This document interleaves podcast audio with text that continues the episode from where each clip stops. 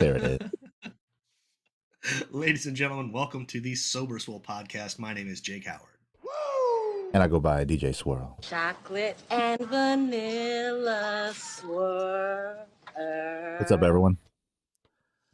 And before we get introduced to our excellent guest this evening, I have to give a shout out to Royalty Nutrition. That's royaltynutrition.com. And to help me out with that, as always, here is Warhorse. Hey, it's Warhorse. Do you want your workouts to look like this? Or do you want your workouts to slay?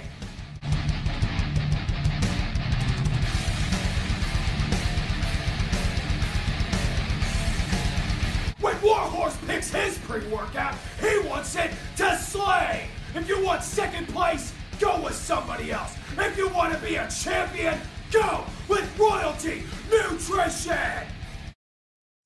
That's right, ladies and gentlemen. Royalty Nutrition is a veteran owned and operated supplement company that doesn't automatically use the cheapest ingredients possible while making their supplements for you.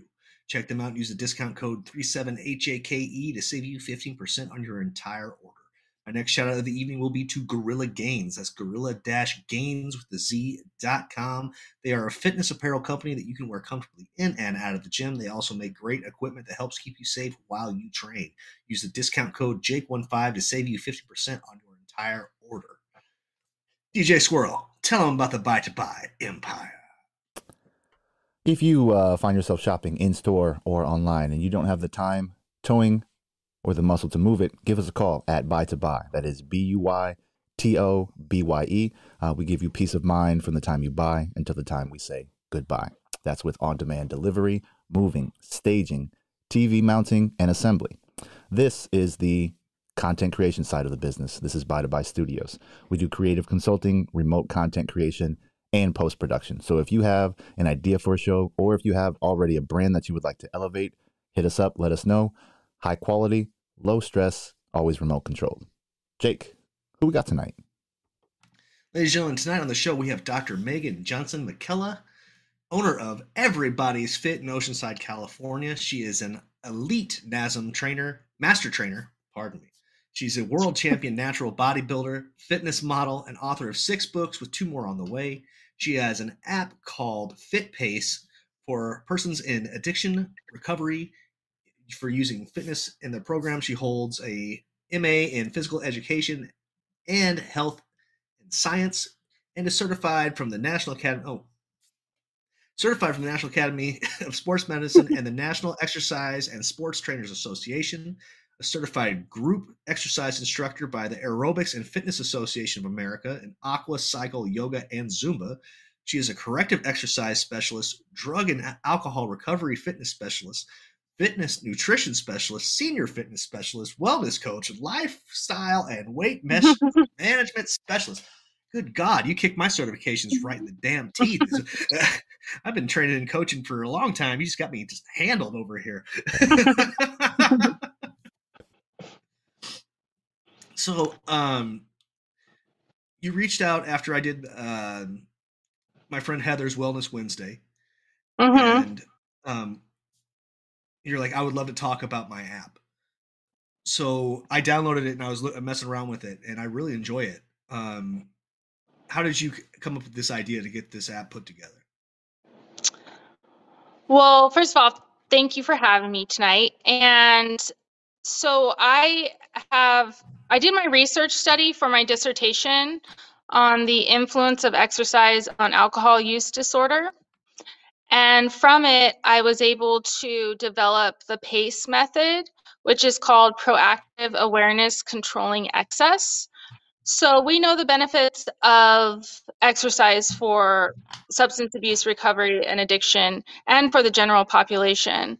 But we also know that one addiction can be replaced with another.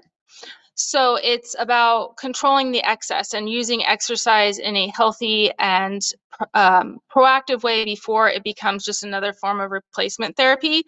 Um, there currently is not a diagnosis for exercise addiction, but we know very well that once we put down, you know, persons with beha- addictive behaviors can easily just put down one and pick up another.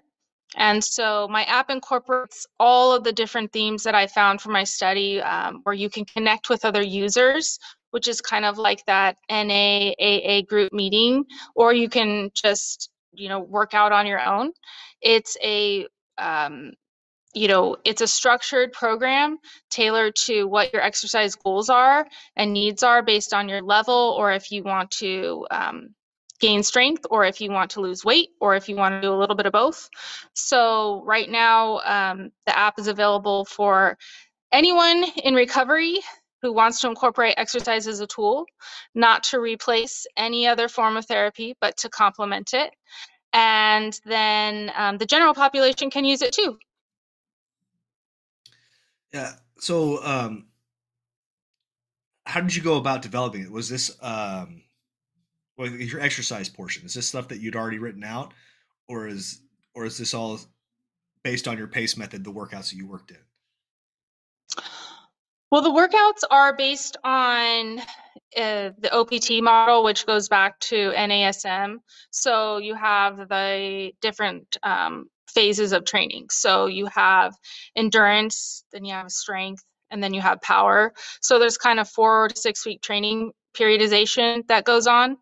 And the app is kind of designed in that way. Like you wouldn't know that that's taking place, but from the beginner, intermediate, and advanced levels, the sets and repetition and um, the amount of weight you use would vary based on um, what stage or your what your fitness level is and then there's different modifications you can do too based on you know everyone's got aches and pains and different uh, need, needs for different accommodations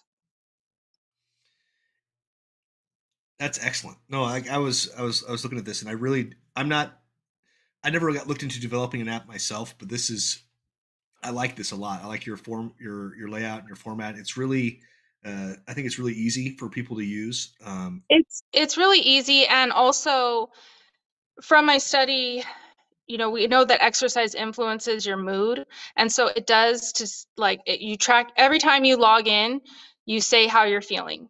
Every time you log in, you say, "Are you sober today?" So then you can see um, the statistics and like a visual rep- representation of your progress, right? Like if you know that you have to be accountable to saying, okay, I'm sober today and I'm going to exercise, then it's something that uses you that you use to sustain, you know, maintain and hopefully terminate whatever substance that you're using. So that's the point. And I mean, because exercise influences how you feel, maybe you log in and say, you know, I'm you know, I'm not your mood is poor, right? But then by the end of the workout, hopefully it has improved. Okay. Well, it's um, you brought up uh, trading addictions. We, that was one of our first episodes that we did because um, I've said for a long time that bodybuilding saved my life. Um, because when I finally had my uh, my come to God moment, and I finally looked myself in the mirror, and I was like well over 300 pounds and I'm not a tall man, so I was a ball. Um, so I, I've, I, I, in a way, definitely traded traded my addictions, and um, it really drove me into my career in coaching, actually. But I can definitely see where um, the obsession can go a little bit too far. How do you right. how do you manage that within yourself since you...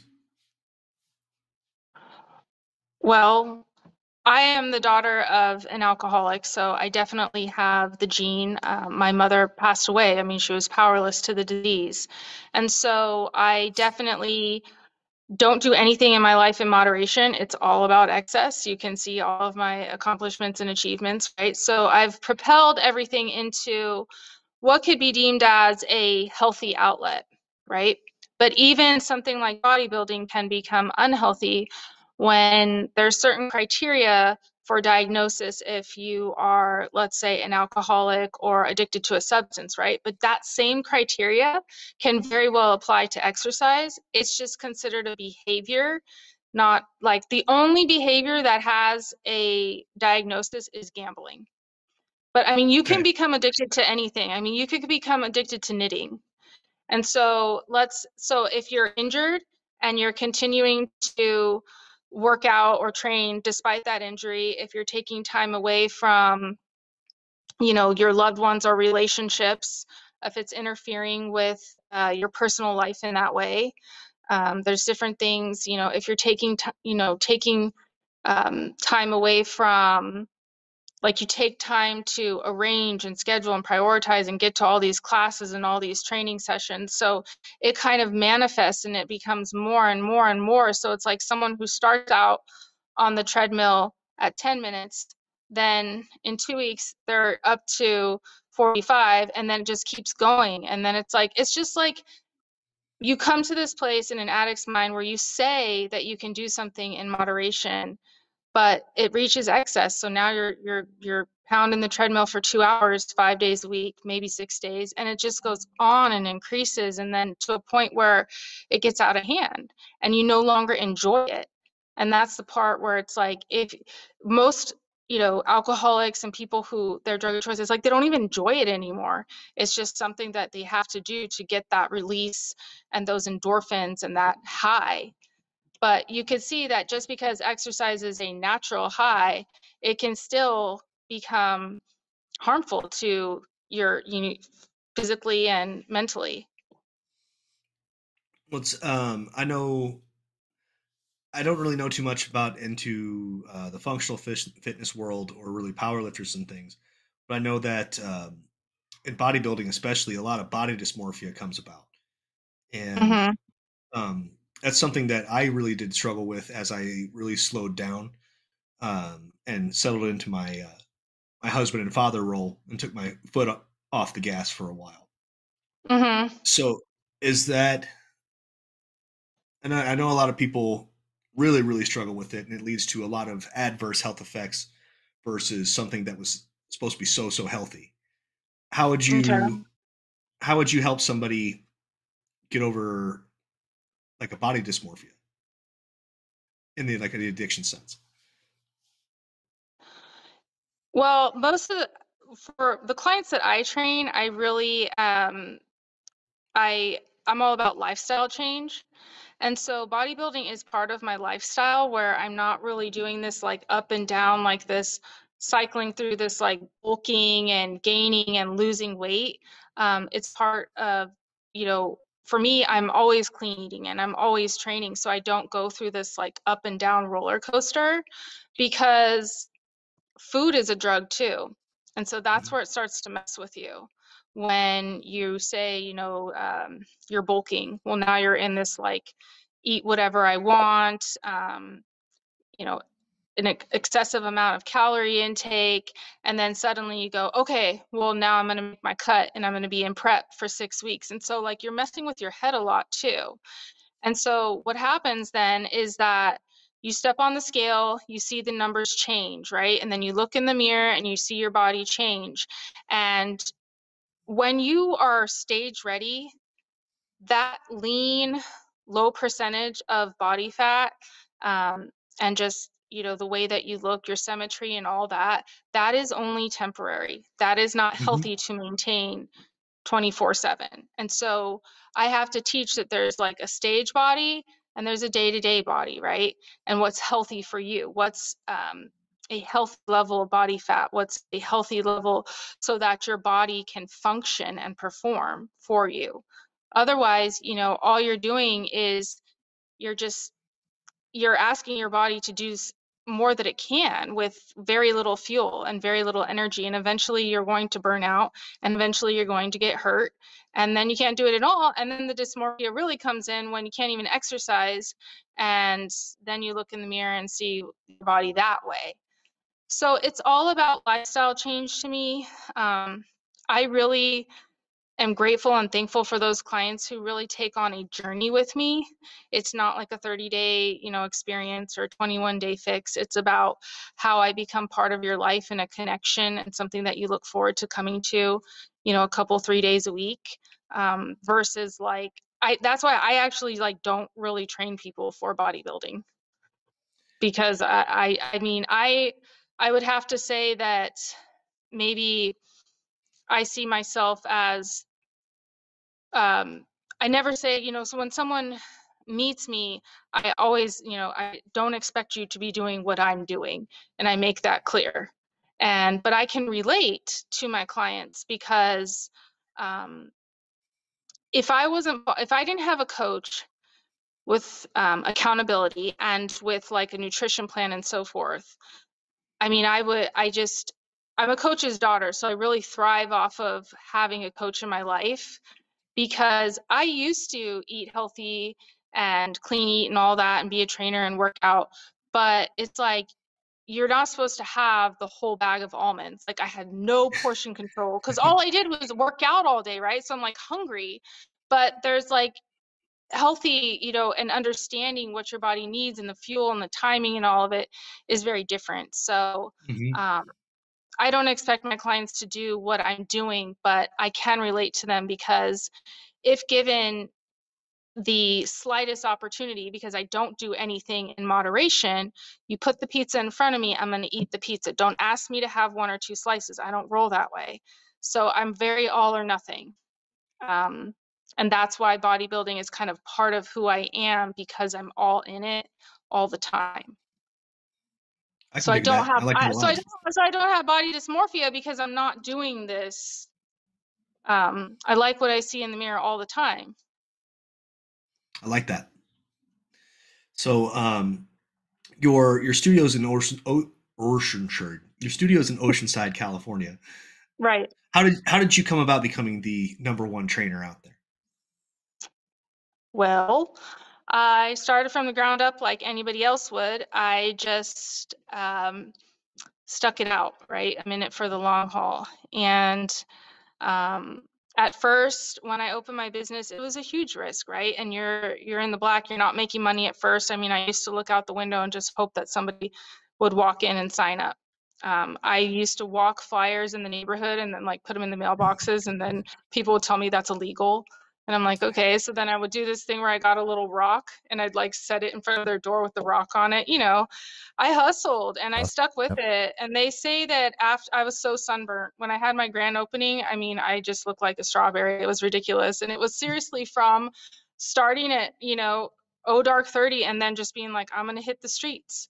Cause I didn't have, you know, um, when you have if you've ever done in the past it doesn't we won't we don't really do magazines or newspapers anymore but like one fourth of the page was like eight hundred dollars Yeah. and you know i didn't have all that kind of um marketing money um to you know and then send out flyers uh, through the post office was like three thousand dollars and i was like i don't have that so i'm just gonna have to hustle for it and fortunately, I opened my studio in the very same city that I grew up in. So I had teachers and counselors and coaches that signed up right away, probably just to help me out at that time. But then it felt like I was giving back to the same community and people that helped me evolve to be who I was. So I just have a very diverse community that I live in that has like super supported me and I'm changing people's lives and helping improve their quality of life every day. And, um, you know, I see pop up gyms all the time, but it's a lot of hard work. Like I work from sun up to sundown every day. I work seven days a week, and you can t- I can tell myself that. Um, you know, it's that all or nothing mentality. So that's what I put into my business and helping people too and they say you know after you make it past five years you know you've real you you've done it. So i've been here for 11 years now. So um, having my own spot is like it's crazy hard. And i've never even i've never hired someone to help me um, or to take on other clients because it's not their vision it's not their passion and it's not their dream. And i don't know what there's some people in this fitness industry who are so flaky and unreliable Yep. and it's like if you signed up for training for three months and you're a trainer at my gym, and then all of a sudden, two weeks later, you're like, oh, I'm going to go back to school or whatever. And I just spent all this time training you, showing you the ropes, and then you quit. Well, now I have someone that I need trained for three months. So I can't have that. And when I did think about having someone, you know, have like a male trainer, because that might bring more business. You know, um, some people want a male trainer I interviewed and like one person showed up in flip flops. Um, one person said, you know, um, well, I'm not willing to, you know, how many clients are you going to give me at first? And I'm like, well, we have to like market and you have to kind of hustle with Hustle yourself. Yeah. You know, and that it just wasn't there. And so um, I felt like I, I can't do it. I just need some. I, and then the whole thing about having a business partner, okay, that just I've heard horrible, horrible things about that. So I never wanted to do that. Um, so I do it myself. It's all or nothing, and it's worked. So um, I love it. I love working hard. So I'm blessed. Yeah, that was one of the things when I was um, once I finally got settled about uh, when I finally got settled up around uh, Austin. I started working in Georgetown, Texas.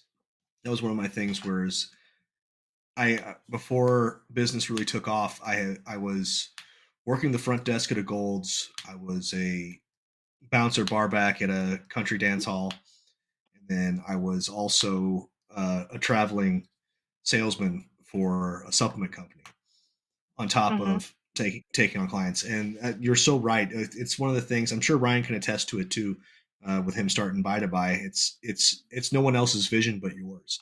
And no one's going to understand it completely like you do. And it's very and you being at your spot for 11 years is huge. That is a big deal. And really congratulations. That's amazing. Thank you. Yeah, I started my business right before the pandemic. So, uh, Fourth of July weekend, 2019, I created a business that intended to elevate second-hand shopping. So, or the secondary market. So, buying off of OfferUp, Facebook Marketplace, all of those things, just to make it more safe, more secure. And six less than six months in, face-to-face contact went out the window. So, like, I had to change my business model overnight, and I had a lease that was I was tied to for three years at three grand a month. So it was like that's just eating away at all of the money that I was bringing in as I was super busy, but I was still winding up in the black because or in the red because I wasn't be I wasn't able to make up for the money that my initial business plan was drawn out to do. So the money was spaced out, the marketing was all going right, and then lockdown. so it's like, yeah, that that kind of thing. And when you brought up, you know, uh, just putting stuff in mailboxes, that seems like such a um, an innocent marketing tactic. And they're like, no, but you know, the powers that be want you to do it a specific way so they get their cut. And so you've got to kind of understand that everything is going against you. Everything is going against you. And um, and they say ninety percent of businesses that fail fail because of rent. And so I had to I had to hustle to get myself just to get out of that contract. And then as soon as I did, I landed my biggest um, partnership, and then my business took a, a, an entirely different direction. So, um, and just like literally today, we're talking to you, and you uh, you got a full ride scholarship playing basketball, correct? Yeah. Where you, I, I I saw that you said it was in Denver. What college was it? It was at Metro State, so it's like right in downtown Denver, right across the street from where the Nuggets play, Pepsi Center. It's pretty cool. So, how much um, is basketball still a part of your life? Well, in the respect that my dad is the winningest coach in California high school history for boys, so uh, my pugs' names are Steve Nash and Scottie Pippen. Um, That's dope. So it's, it's you know it's part of my life. I grew up, you know, uh, and it was my escape from my mom's addiction, right? Like I threw myself into basketball in school because I didn't, you know, I didn't want to be in the house when all that stuff was taking place. But anyway, um, I there's a in natural bodybuilding they have different categories and one of the categories is sports model.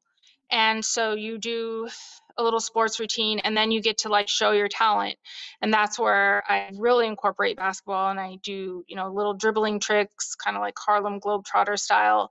And uh so, you know, and then I have to admit, I don't watch it a whole lot on TV anymore just because I'm at the studio all the time. The games are on, um, and I don't get home to see them. Um, and, you know, but I, I love it. I have a passion for it. Um, I grew up a huge Lakers fan, Clippers too. Um, and I mean, there was a there was a point in my life where, again, that all or nothing, and it was all basketball So I kind of switched from, you know, so it's like I'm an athlete. So I kind of switched from basketball to bodybuilding and still being on that, um, having that competitiveness and being on a stage and performing in front of other people. And that's what I like to do. So, How long have you been competing, um, bodybuilding wise? let's see. Um, my first show was, let's 2017. I see on your on your website it was like the, the 2021 list of achievements. It's too much to read. Like I can't fit everything in one page. And then 2022 it says and still counting. So um Yeah. yeah, Jake he sent me a message before we started this. He goes, uh I think she's pretty legit, bro. uh yes. So uh so being Yeah, in I- California, being a Lakers been. Amazing. I mean, I've been able to go around the world with it, and it really was something that was honestly like a New Year's resolution because all of my clients were like, "How come, you know, you don't you don't do bodybuilding and you're like so fit?" And I was just like, "Well, it's not really something that I think I should do." And to be true, truth be told, it was because I didn't know that natural bodybuilding existed. I only knew that um, the other kind. And having an addictive personality, I was like, okay, I don't know if I want to go there because when I worked at a corporate gym, I fell into that trap. And I was totally about like taking fat burners. And I was, I mean, I got to a point where I was like, I had a, a purse that I carried around with like pills in it because that's, you know, I was so, and so I knew, okay, I don't want to go there. Um, but when a friend said, you know, there's such thing as natural bodybuilding, I said, really? Well, maybe maybe I should try that out. I signed up in December as, you know, the New Year's resolution, did my first show in March, got my pro card right away, and then it was just so it was kind of something that I fell into. I mean, yeah, my first show novice, I had no idea what I was doing, but by my second show, I had won first place. So um, it, it's it's really just I have put a lot into it and I play to win. So I work really hard for it, just like I did with basketball. So it really feels, um, it's like nostalgic to be able to perform in front of people again. And, and my mom, she was a world champion baton twirler. And so I think I get a lot of like the stage um, and glam from her. So I got like all of her best qualities. Um, where you know you do something and you do it to the best of your ability Right. Which uh which federation are you are you in or do you jump around the natural bodybuilding federations? well i've done several a lot of it is really just based upon location um, because san diego doesn't have a lot of natural shows so i always have to travel so i've done aau which is in um, uh, that's in las vegas and i've had a lot of success there and then um, I've done ICN, which that's where I've gone international, and then I do IPL. And so right now I do IPL um, in the in the states, and then in um, May I'm going to go to France with ICN. So I'm pretty awesome. loyal. To, I'm pretty loyal to um, to those three. Um, it's just based upon kind of like time of the year and location because no matter what I do, I basically have to travel. It makes sense. I I went through um, the FitOps Foundation, and they part of that course was they took us uh, behind the behind the scenes at an NPC because two of the two of the people that were helping run the camp were big time coaches, and um, his wife was at the time was a women's physique pro kind of thing. So we got to see how that kind of worked, and then I was like, I'm gonna do. They were running a show out of Beaumont, Texas, and I was like, I'm gonna do that show. And so, Mhm. um, see, I, I I could never claim to be a natural athlete ever again. But my first my first two competitions, I did I did on nothing. That was amazing. But it was Mhm. I I thought I thought it was very important. It's something that I preach about a lot. I do another show called uh, For the Love of Fit, but it's something I preach about a lot. I think um, before you make that choice to step into PEDs, you really need to know what your body can do with food Mhm. because if if if you so choose to step into the realm of messing with your hormones, you need to know where where you are all the way before you throw a little octane in your gas. And uh, so even when I did get on on some stuff, I, it was minuscule amounts, and I blew up. It was awesome, but but uh, Mhm. I've I've you know I've stepped down now. I'm off. I don't take anything else. I'm back to just lifting for fun and being a squishy dad. It's pretty rad. Yeah. And and going back to what you said earlier, I think that when you do take those PEDs, you could that's where a lot of the body dysmorphia can come Mhm. into play too. When you cycle on and off of those, um, you know, it doesn't take much for me to get stage ready because I'm clean eating and training hard all the time. But if I were to cycle, um, I think, you know, especially with women, once you fill out with this muscularity on something like that, and then you step away from them for a month or two or however long you do, um, you're still kind of big, but you just look big, not muscular anymore Right. and that would that would really play with my head um and i don't think that i just think that it, i would really go into a dark place if i did that No, and I, I see that a lot. Unfortunately, there's uh, there's a lot of women that were friends of mine for a long time that are in the fitness industry that aren't. They're not right, especially after they come off things, because a lot of times they end up listening to, uh, you know, local gym Bob that has his secret bag with him in the gym, and they end up taking stuff that no woman should ever touch, kind of thing. And then now their now their thyroids don't work, and they you know early onset menopause and voice changes Yeah. and you know and i i um with the women i coach even if if a woman ever brings it up to me i, I say no right away. Hmm i don't um because first off i'm not i'm not your doctor.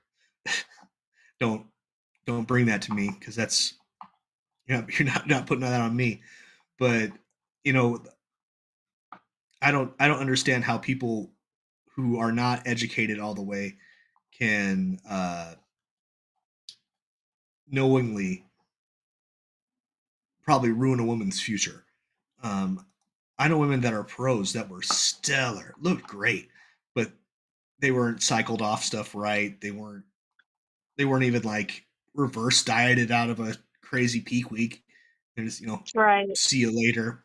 Um and and it hurt and as much as i know as much as i know medically about all of it with my education i could probably do the scared straight tactic to someone if they you know approach me because and especially for men um you know in terms of like testosterone if you start taking that you know that you will not be able to produce it at all yourself eventually.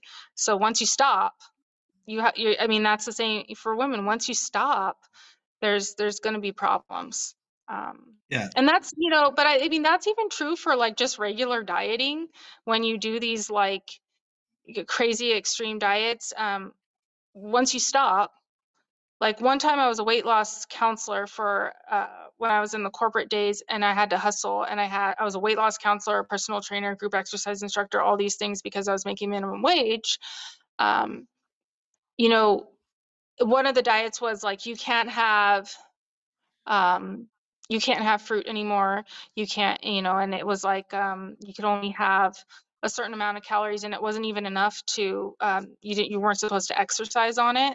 And so i'm supposed to like counsel someone when they come in like oh i have a headache. Well that's because you're hungry but you can have a piece of celery. Like that's not healthy.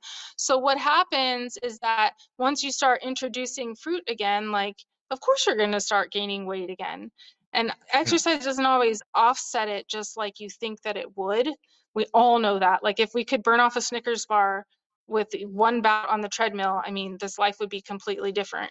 But it doesn't work that way. And so that's again where I just revert back to lifestyle change.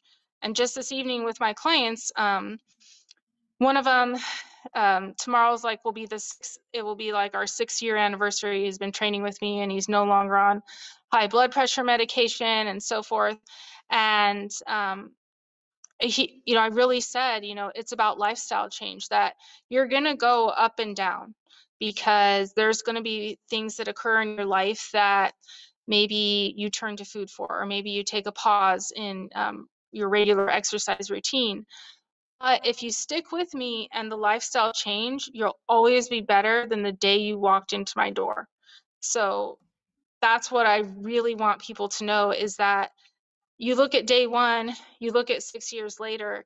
I mean, your reflection in the mirror has entirely changed. Your internal health has completely changed. So I don't, you know, it's not this like you work out with me for two months and then oh, I'm going to do it on my own, and then you don't, and then you come back. So no, it's about like consistency, and I'm like all about loyalty and sticking with it, and um, I become, like I said, connected and part of your life. And um, so I really, I really feel like it's it, that's where that kind of like lifestyle coach part comes in. Um, so that's what I that's what I enjoy the most. And so for that reason, I mean, I can prepare someone for a show. I could help you with your posing. Of course, I could do all those things. I know exactly what to do, but it's not where I like to train. Yeah, when I was when I was in person, when I was uh, working in the gyms, I would like that was more my my mindset. I used to love taking on the people that were scared, scared you know. That was uh, it's like, oh come on, no, we'll get you, we'll get you right where you need to go. Like what I used mm-hmm. to tell mm-hmm. people all the time. What I used to tell people all the time was, I want to work myself out of a job. But, you know, I want I want you to be so comfortable that you don't need me anymore. Mm-hmm. You know, and I had great success with that, but um, ever since I uh, moved out to Arizona, I've I've really been more focused um, online with uh, bodybuilding athletes mm-hmm. because you know that they're going to go and do the work for the most part, and you can tell if they're not. So, mm-hmm. Um, that's, yeah, I miss I miss the in person stuff and getting people that you know used to be scared of scared of doing a body weight squat into doing barbell squats and things like that, and like see you know like you had it in you kind of stuff. Like I like I miss that. I miss that a lot. But um, mm-hmm. yeah, it's good times. like like well yeah like when you when you can invisible when you can watch someone all of a sudden have a confidence that they didn't have when you first met them it, it, it makes you feel like everything that you've done is worth it mm-hmm i agree my check. There it is. So you have there it is books that we have lined up at the bottom of uh, of your shot here. Um, and Jake said you have two more on the way. Yeah. So I okay. So during COVID, when my gym was shut down and my mental health was like just a mess. Um, one of the things that I decided to do was write a book. And I was going to write the story about my mother and I. So that's the first book called Biceps and Butterflies. And it's a memoir to her. So I believe that a butterfly is the spirit of my mother and um, that you can transform your addiction and um, overcome being powerless to it. So I started with that. And then it was like, okay, I want to break down barriers and stereotypes when it comes to addiction. That through our shared stories and experiences, we can open up and people who were you know too embarrassed or ashamed can seek help when we break down those barriers and so then i wrote an addict's flight and that's where and she's, they all have that butterfly theme in them and that's where i interviewed 10 different types of addicts from heroin crack cocaine um, gaming sex all of them and how their stories connected and that you can be addicted to anything, but we all have these common traits. And through our shared experiences, we might seek help um, that we wouldn't have because we were too uncomfortable to um, admit that we had become, you know, to this life that we succumb to. And then um, the next one was Weighted Wings. And that's the one with that rad wig that I'm wearing. And that's about Weighted Wings is all about um, American food culture and so I interviewed different people who had done like keto, paleo, um, and then I also interviewed people who had um, eating disorders, so anorexia, bulimia, Um, then I also interviewed people who had done weight loss surgery, um, you know, the gastric, the sleeve. So all of the commonalities equate to food being a drug. And again, breaking down those barriers. And the last book is uh, Working Out of My Cocoon. And that's where I just wrote I wrote 55 poems because my mom passed away at age 55, and it's just um, a lot of it has to do with addiction and life, and um, and then all of a sudden a publisher contacted me and wanted me to write those two books about metabolism, and so those have over 100 recipes in them. That was quite the task, and um, I just talk about how you can change your metabolism and what you can do to improve it in both of those books. One has more of the like meat eater vibe, and the other one has more of the vegan vegetarian vibe um, to satisfy both audiences. Um, and then I did my doctorate, and all of a sudden, an academic uh, publisher contacted me and said, We want to publish your research. And I said, Okay, well, that's great but I felt like, how are you going to make that into an entire book? And she's like, well, do you think that you could add more to it? And that's where I was like, okay, what can I do with all of this time and effort and energy I've done? And that's where I came up with the fit pace method. So it will be um, in an academic textbook actually to be taught to others. And then all of a sudden, because I can't do anything in moderation, I was like, okay, I have an itch to write again and I decided to do a children's book. And that's going to be released. It's in print right now, so sometime soon. And it's about a pug who becomes a bodybuilder, and the butterfly is the coach. And it's super cute. Um, so it's the story of my coach and I. And so I'm the pug, and my coach is the butterfly. And um, it's called Nellie Pug Grows Muscles. And Nellie is my coach's mom's name. So I kind of like tied it into nice. um, honoring my mom at the same time. So that's what I got going on there. And then um, the latest and greatest would be I've got all of these things, right? And my passion is to help persons in recovery. But it's like you could see, okay, there's the app and then there's the books.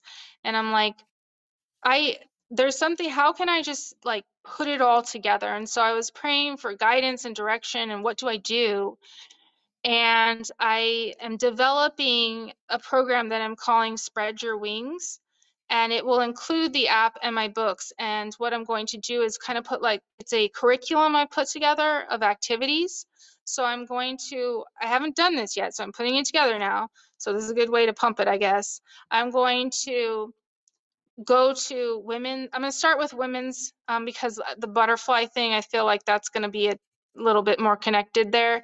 And I'm going to go to women's recovery centers and try to um, sell that curriculum and activity as just a full package to the recovery center.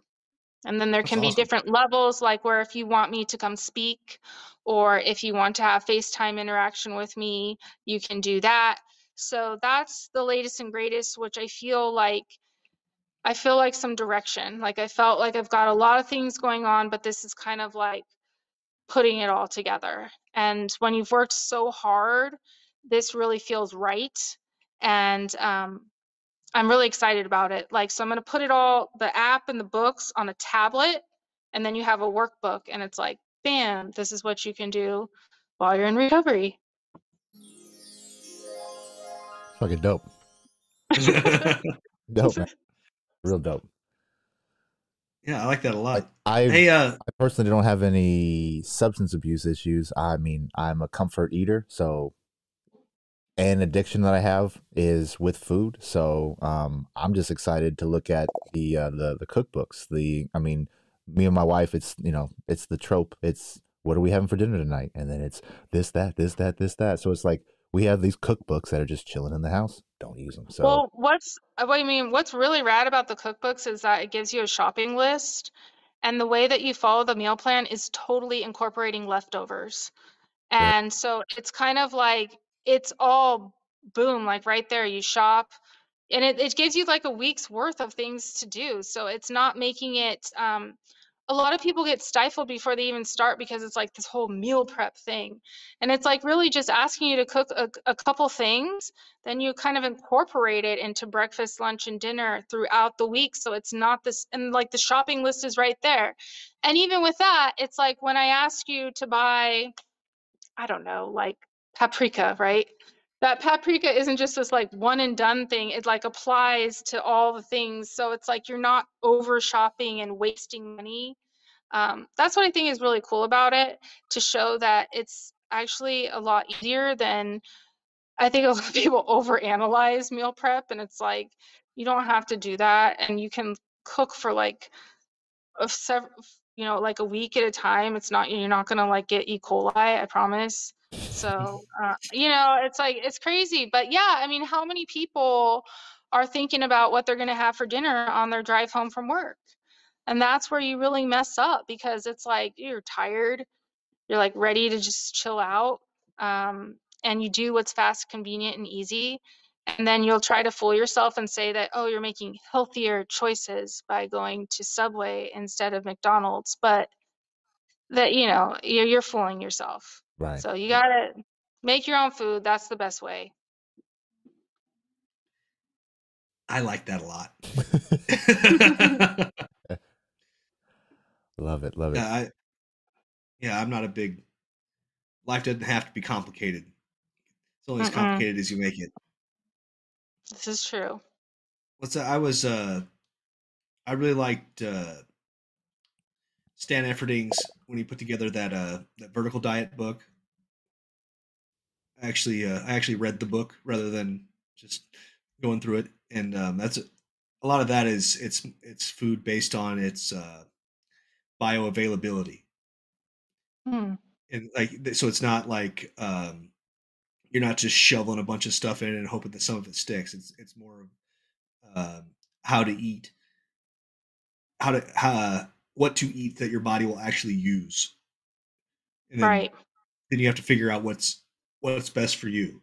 Because um, I don't know if you're running this to a lot, but uh, a lot of people assume that uh, I, well, the I guess the most trendy one now is keto. It's like you have to be keto to do anything. Mm-hmm. No, no, you you have to figure out which works best for you and your lifestyle and your goals that you're you're working towards. And um, so how how do you approach that with your with your clients? How do you with their like specific needs and finding a finding a meal plan that really works for them? Well, when a person starts with me, I definitely ask, what's, I'm going to help you with nutrition. Do you want a guideline to where you can, you know, still go out and say, this is similar to what Megan, you know, has told me to eat and kind of just, it's a guide, right? It's a tool. Do you want to log your food in like MyFitnessPal or something and I check it and keep you accountable? Do you want something where you weigh and measure your food? Like bodybuilder style. You know, you you follow the plan, you eat like the same few things over and over. That works for some people because they just buy in bulk and then, you know, it's it's easier for them. And then I say, do you like to cook? Do you want to still eat really healthy and achieve your goals? And I know you have a family and relationship, then here's the cookbooks. So I, I say what work best for you at this point in time. And I say, in 30 days, I'm going to ask you this question again. And you might need to reevaluate. You might need me to hold your hand a little bit more.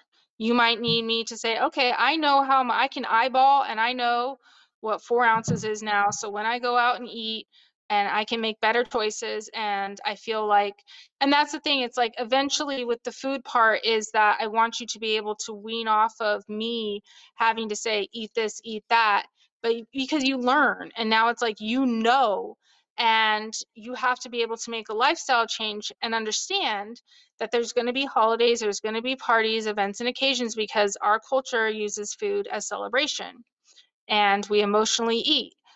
But that you know you have a foundation and groundwork that you can always go back to um, when those you know time period pass and if you need me to hold your hand again I'll do it.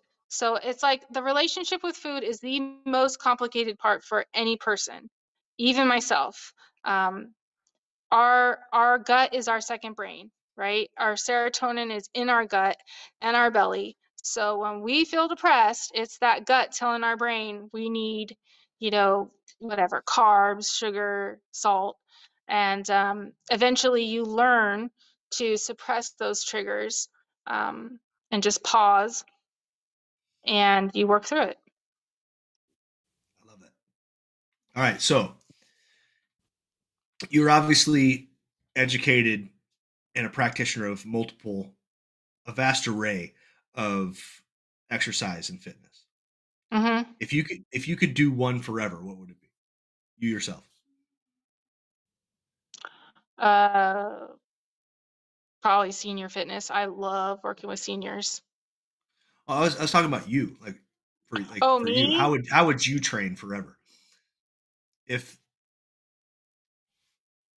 Well, I'm not following the question. I'm not going to be a bodybuilder forever. I know that.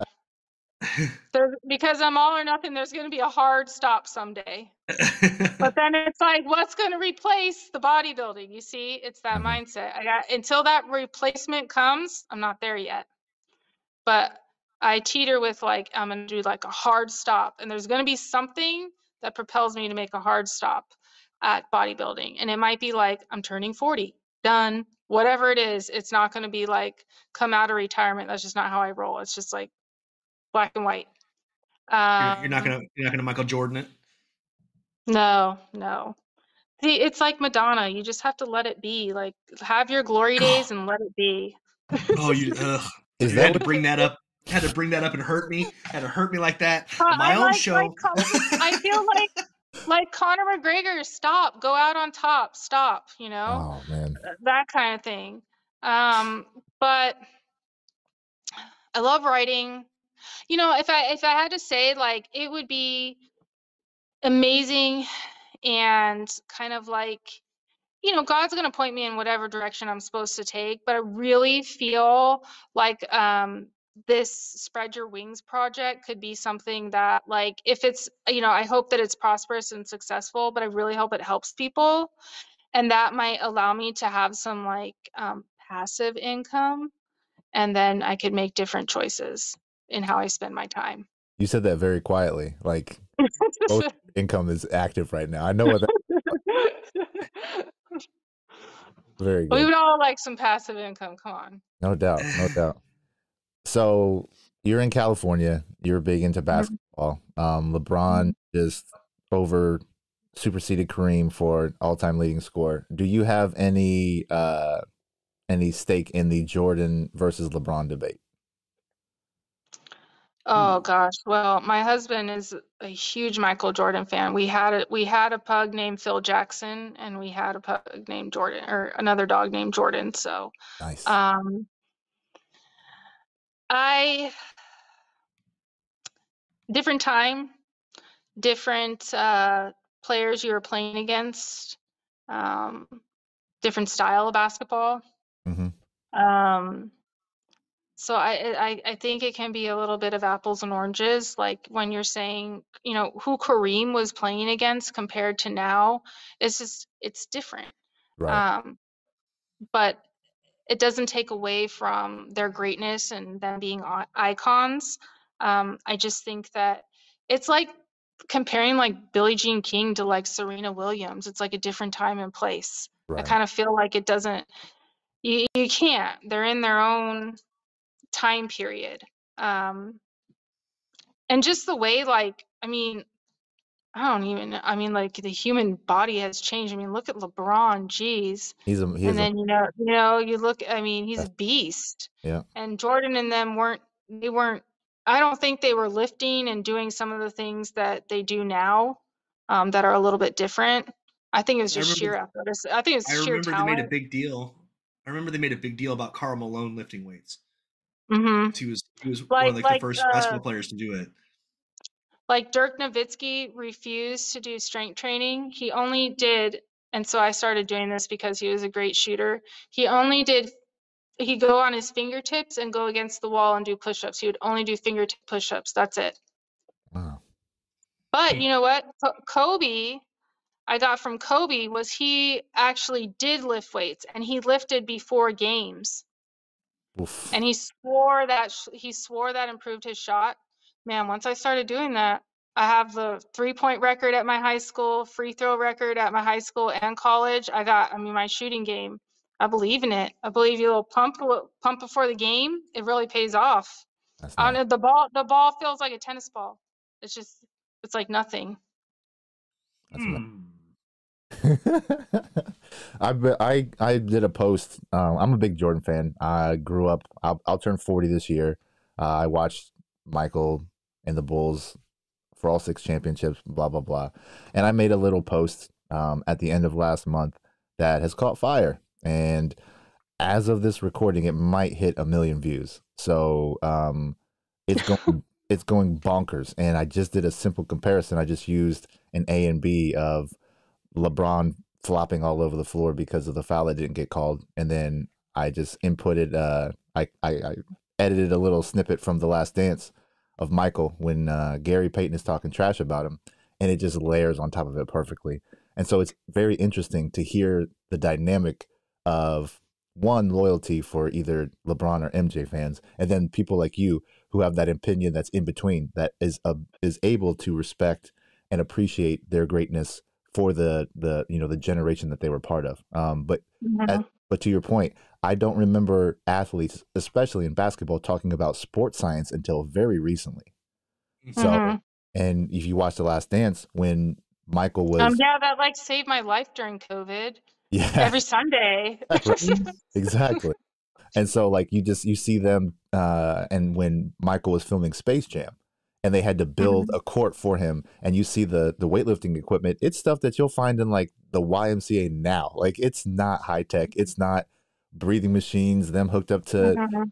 There's no analytics when it comes to sports science back in his day, and LeBron ushered all that in. So, to your point, like they're they're different people, and his body responded. I mean.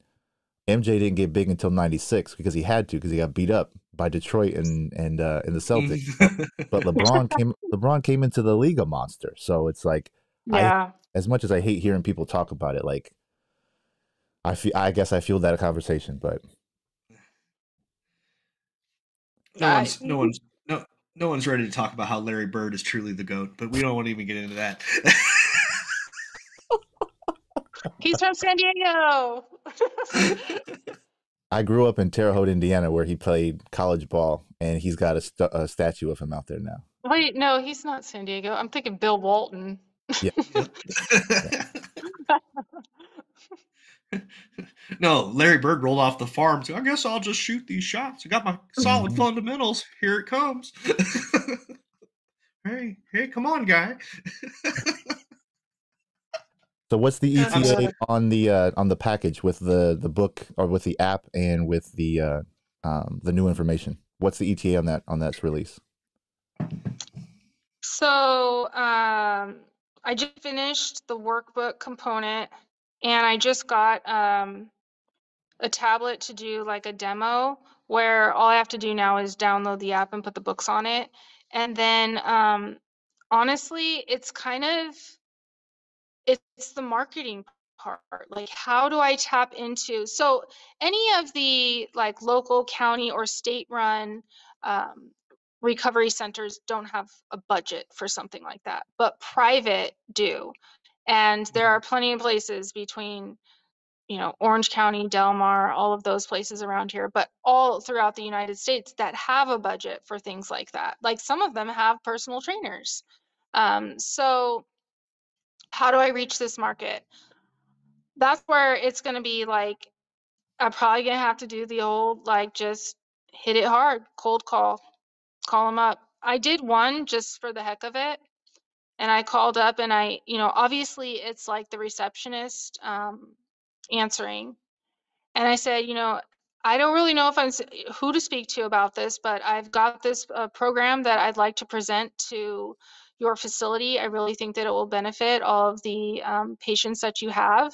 And I just gave her like a synopsis of it, and she's like, oh wow that sounds really great so i'm just going to give you the the number to the corporate office and they make all the decisions with what we do with the budget and she's like you know what though they'll totally respond to an email much better and this was like so nice of her and so she gave me the email and then i went okay so what do i email them and that's where i was like okay so now i gotta like make it. Now i gotta put it together. Because if they were like okay let's meet on friday i'm like oh god what do i you know so now i'm like okay now i have the tangible tool to like bring and show and um, step my game up and i'm not scared. I mean what's the worst they can say? No. I mean i've already paid for the app. I've already paid all this money for the books i've written and everything and now it's putting it to use. And now it's like reaching the population i want to reach.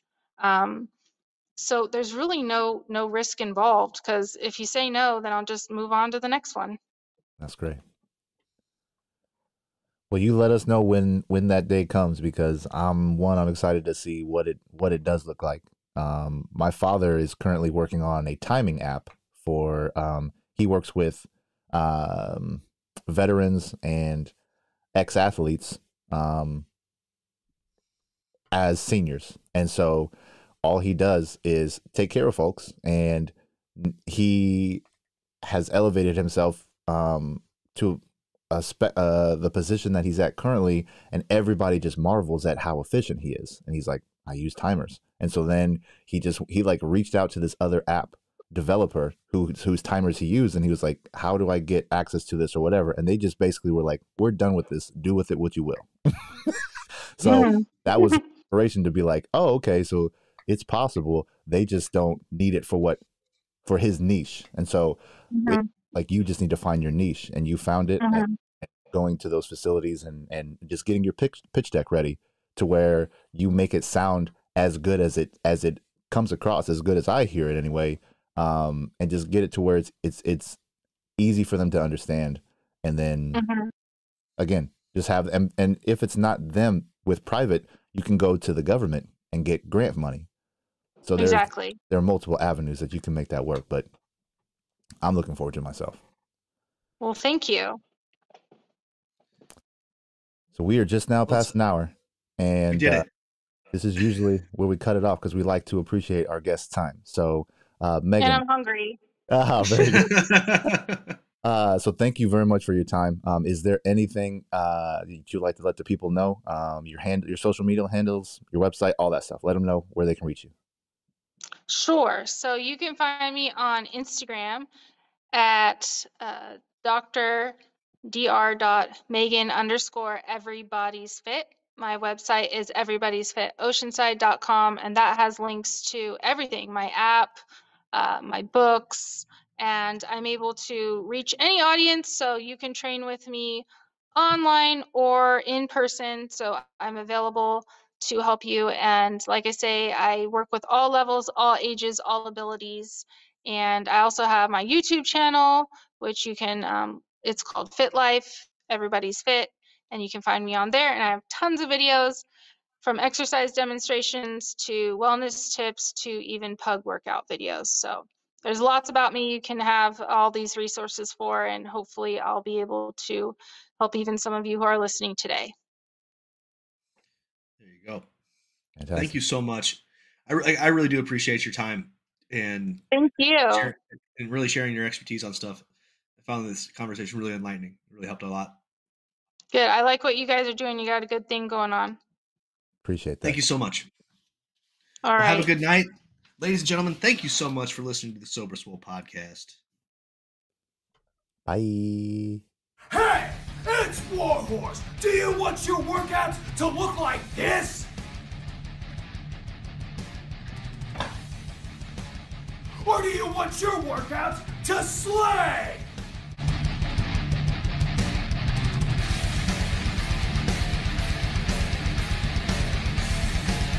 When Warhorse picks his pre-workout, he wants it to slay. If you want second place, go with somebody else. If you want to be a champion, go with Royalty Nutrition.